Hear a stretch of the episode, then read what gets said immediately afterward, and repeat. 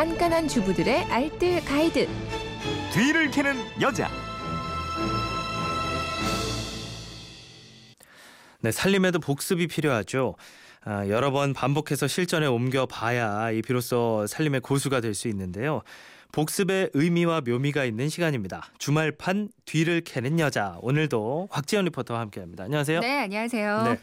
아, 총 복습하는 시간인데 월요일부터 살펴보면요. 네네. 아, 겨울철에 기온이 영하로 내려가면 빨래 말리기가 쉽지 않아요. 근데 그렇죠. 이게 실내에서 빨래 말리면 건강에 해로울 수도 있다고요? 네, 맞습니다. 겨울철에는 창문을 꼭꼭 닫고 밀폐된 상태에서 빨래를 말리게 되잖아요. 네. 그럼 박테리아를 증식시켜서 빨래에서 불쾌한 냄새가 날 수도 있고요. 또 섬유 속에 포함된 세제 성분들이 공기 중에 섞이기 때문에 우리 호흡기를 자극할 수도 있대요. 때문에 빨래할 때 마지막 단계에서 섬유유연제 대신에 식초, 어. 이 식초를 한 스푼 정도 넣어주면요. 네. 그럼 식초가 알칼리 성분의 세탁 세제들을 중화시켜주기 때문에 세제 찌꺼기를 많이 없애줍니다. 네. 살균 소독 효과도 있어서 박테리아 증식을 막아주기도 하고요. 그리고 또 다른 방법으로는 빨래할 때 마지막 헹군물에 소금을 좀 넣어주잖아요. 소금. 그럼 물의 빈점이 좀 내려가는 효과가 있어서요. 네. 바깥에서 빨래를 말려도 어느 속도로 좀 늦출 수가 있어요. 음. 소금도 역시 살균 소독 효과가 있어서 좋고요. 마지막 탈수 직전에 60도 정도의 더운 물 이걸 끼얹는 것도 한 방법인데요. 그럼 건조 시간을 한 20% 정도는 줄일 수가 있다고 합니다. 네. 어, 맨날 저는 이제 빨리 말으니까 방 안에 들여놓으면 아내한테 혼났었는데 이제 좀 말을 좀 잘 들어야 되겠네요. 그러니까요. 여자 말 네. 들어서 나쁠 거 없다니까. 그러니까요. 네. 또 그리고 이제 두툼한 겨울옷 네. 어, 탈수하고 나서 마른 수건으로 한 번씩 꾹꾹 눌러주는 게 좋다면서요? 네네. 스웨터 종류는 탈수 후에 마른 수건으로 한 번 이렇게 꾹꾹 눌러주잖아요. 네. 역시 말리는 시간을 많이 줄일 수가 있어요. 와이셔츠나 면 소재 옷은 다림질을 살짝 해주는 음. 것도 한 방법이겠고요. 주머니 부분, 바지 주머니 부분을 이렇게 뒤집어서 넣는 아, 게. 좋습니다. 네. 빨래 건조대 아래 부분에다가 은박 돗자리 있잖아요. 이거를 깔아주면 햇빛을 이렇게 반사시키면서 어. 빨래를 더 빨리 말릴 수가 있고요. 네. 건조대 아래쪽에다가 숯 아니면 신문지를 놔두는 것도 빨리 건조시키는데 좀 도움이 되실 거예요. 네. 아우, 정말 유용하네요. 네. 아, 또 그리고 장에 가서 식료품 몇 개만 사와도 이게 지갑 텅 비는데 이게 식재료 사 와서 음. 버리는 것 없이 끝까지 잘 먹는 방법 이거 화요일에 알려주셨죠? 네네 맞습니다. 보통 장을 보면 며칠 동안 먹을 거 아니면 일주일 이상 먹거리를 한꺼번에 사다 놓는 경우가 많이 있잖아요. 네. 근데 이렇게 장을 봐오면 바로 냉장고에 넣지 않고요. 먼저 손질을 한번 해주고 넣는 게 좋아요. 그래야 식재료의 신선함이 더 오래가고 음식물 쓰레기도 훨씬 줄어들게 되거든요. 네. 그러니까 망에 든 양파를 사오셨다면 바로 쏟은 다음에 일단 상한 것들은 좀 골라내 주세요. 어. 그리고 종이 박스 안에 서로 닿지 않게 넣고요. 신문지로 덮어주면 좋습니다. 근데 양파와 감자 같이 있으면 쉽게 상하니까 따로 둬야 되고요. 감자는 또 사과를 같이 넣어주면 사과에서 에틸렌 가스가 발생을 하기 어, 때문에 그래요? 감자 싹 나는 걸 많이 막아줍니다.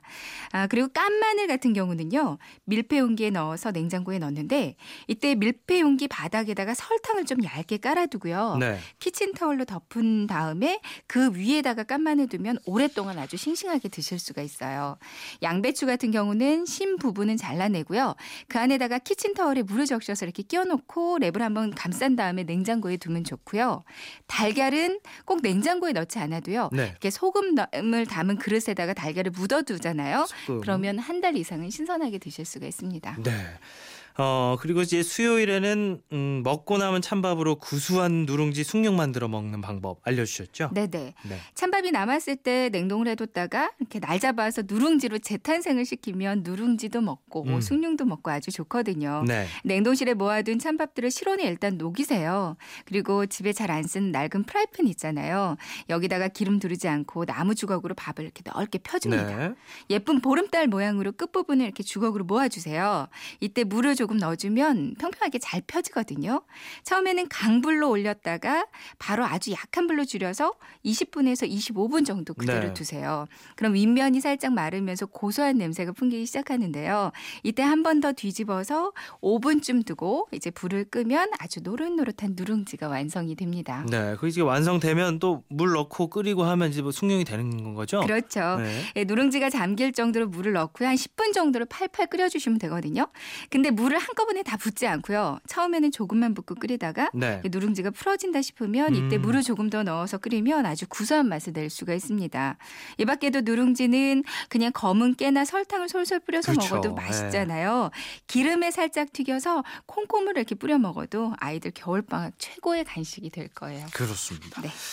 어 그리고 이제 겨울철에 샤워하고 나면 왜 욕심에 김서림 더 심해지고 하는데 네. 어, 지난 목요일에는 이거 제거하는 방법 알려주셨어요. 네, 욕실의 김서림은 공기 중에 수분 입자가 온도가 낮은 유리창이나 거울 표면에 달라붙어서 작은 물방울이 하얀 막을 이루는 현상이잖아요. 네. 네, 시중에 파는 김서림 방지제는 물방울을 더 쉽게 붙을 수 있게 해주는데요. 물이 좀 얇고 넓게 막이 돼서 투명하게 보이게 해주는 원리입니다. 바로 이게 계면 활성 작용이라고 하는데요. 때문에 우리 주변에 있는 그 계면 활성제가 포함된 세제들을 활용하면요 쉽게 김서림 방지를 하실 수가 있어요. 네. 먼저 샴푸나 주방 세제를 따뜻한 물에 1대1 비율로 섞고요. 이거를 분무기에 담아서 거울에 뿌립니다. 비눗물이 조금 말랐다 싶으면 마른 수건으로 거울이 투명해질 때까지 닦아주면 효과를 보실 수가 있고요. 아니면 치약을 물에 희석해서 거울을 닦아줘도 좋고 소금이나 식초를 이용해도요. 이 서리가 끼지 않을 거예요. 네. 그리고 어, 말씀해주신 것들 중에 가장 효과가 좋은 거는 감자라고 감자. 하셨어요. 그렇습니다. 싹이 나거나 못 먹게 된 감자들 있어요. 이런 거 활용해서 감자의 단면으로 거울 표면을 이렇게 골고루 문질러 주는 건데요. 네. 그리고 나서 마른 천으로 한 번 더 닦아주면 기름이 서, 거- 김이 서리지 않을 겁니다. 그리고 차량 운행 중에 김서림 때문에 좀 운전하다가 불편하잖아요. 이럴 때는 가장 빠른 방법이 히터를 튼 상태에서 에어컨 버튼을 눌러주는 거예요. 네. 그럼 찬바람도 안 나오고 김서림도 금방 제거가 돼서 좋습니다. 네. 자, 오늘도 복습 잘 해봤습니다. 네. 지금까지 주말판 뒤를 캐는 여자 곽지연 리포터였습니다. 고맙습니다. 네, 고맙습니다.